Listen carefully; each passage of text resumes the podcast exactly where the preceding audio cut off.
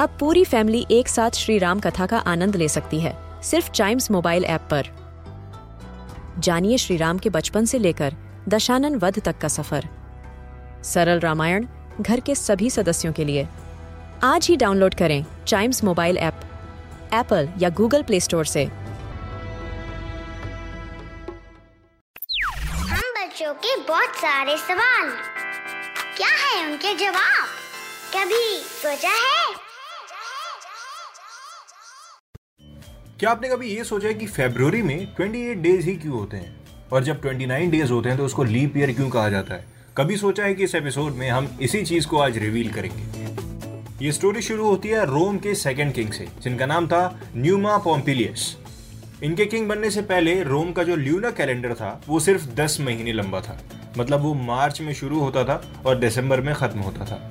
और उस टाइम पर जो पहले किंग थे रोम्यूलस जिनका नाम था, और उनकी जो प्रजा थी उन्होंने दिसंबर से मार्च तक का जो टाइम है, उसको अनइम्पॉर्टेंट माना था। क्यों? क्योंकि इसमें हार्वेस्ट से रिलेटेड कोई चीज़ होती नहीं थी। हार्वेस्टिंग की ज़्यादा कोई खास चीज़ें होती नहीं थी। That's why it was unimportant for them उसके बाद सेकेंड किंग न्यूमा पेम्पिलियस ने क्या किया? उन्होंने सोचा कि क्यों ना कैलेंडर को थोड़ा और एक्यूरेट बनाया जाए। कैसे? ईयर्स को 12 ल्यूनर साइकिल में डिवाइड करके। मतलब 355 डेज़ लॉन्ग ईयर इतने दिनों का एक साल माना जाएगा राइट और उसके अंदर दो महीने एडिशनल ऐड कर दिए। और वो दो महीने कौन से थे? January and February to end of the calendar calendar के एंड में ऐड किए थे। बिकॉज़ रोमन्स बिलीव्ड कि इवन नंबर्स अनलकी होते हैं। इवन नंबर्स मतलब जो टू से डिवाइड uh, हो सके। जैसे two four six eight ten sixteen ऐसे। जो टू से टू के मल्टीप्लीकेशन टेबल में आ सके। टू या टू टू या फोर ऐसे वाले। तो वो उनको अनलकी लगते थे। सो so, उन्होंने क्या किया?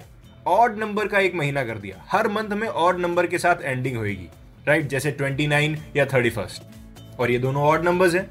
लेकिन 355 डेज़ तक पहुँचने के लिए एक मंथ का इवन नंबर होना बहुत ज़रूरी था। किसी ना किसी एक मंथ को तो इवन नंबर बनाना पड़ता ना। तो उन्होंने बोला कि फेब्रुवरी को चूज़ करते हैं और उसको 28 डेज़ का कर देते हैं इवन नंबर के लिए।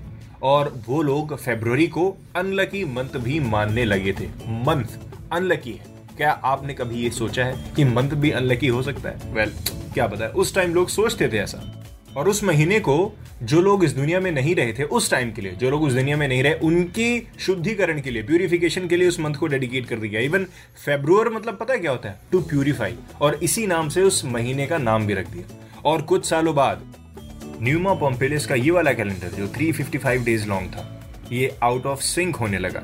यस और फिर उसको रियलाइन करने के लिए भी रोमन्स ने कुछ सोचा। और उन्होंने ये सोचा कि उन्होंने 27 डे का एक लीप मंथ क्रिएट कर दिया। और कुछ दिनों बाद ये पता चला कि लीप मंथ भी इनकंसिस्टेंट है। यस इसके भी कुछ अपने फ्लॉज हैं।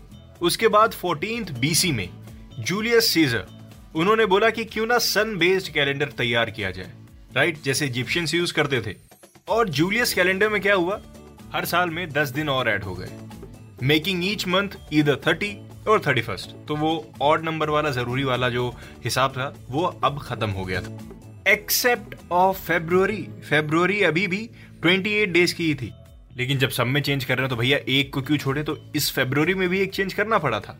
और फेब्रुवरी में एक दिन ऐड कर दिया गया, जो कि हर चार साल में ऐड होएगा, जिसको हम लीप ईयर कहते हैं।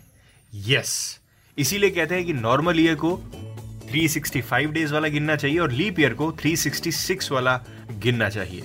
So during most years this left February with just 28 days और हर चार साल में एक दिन ऐड हो जाता है तो उसको लीप ईयर बोलते हैं। आई होप मैंने आपके सवाल का जवाब दे दिया होगा।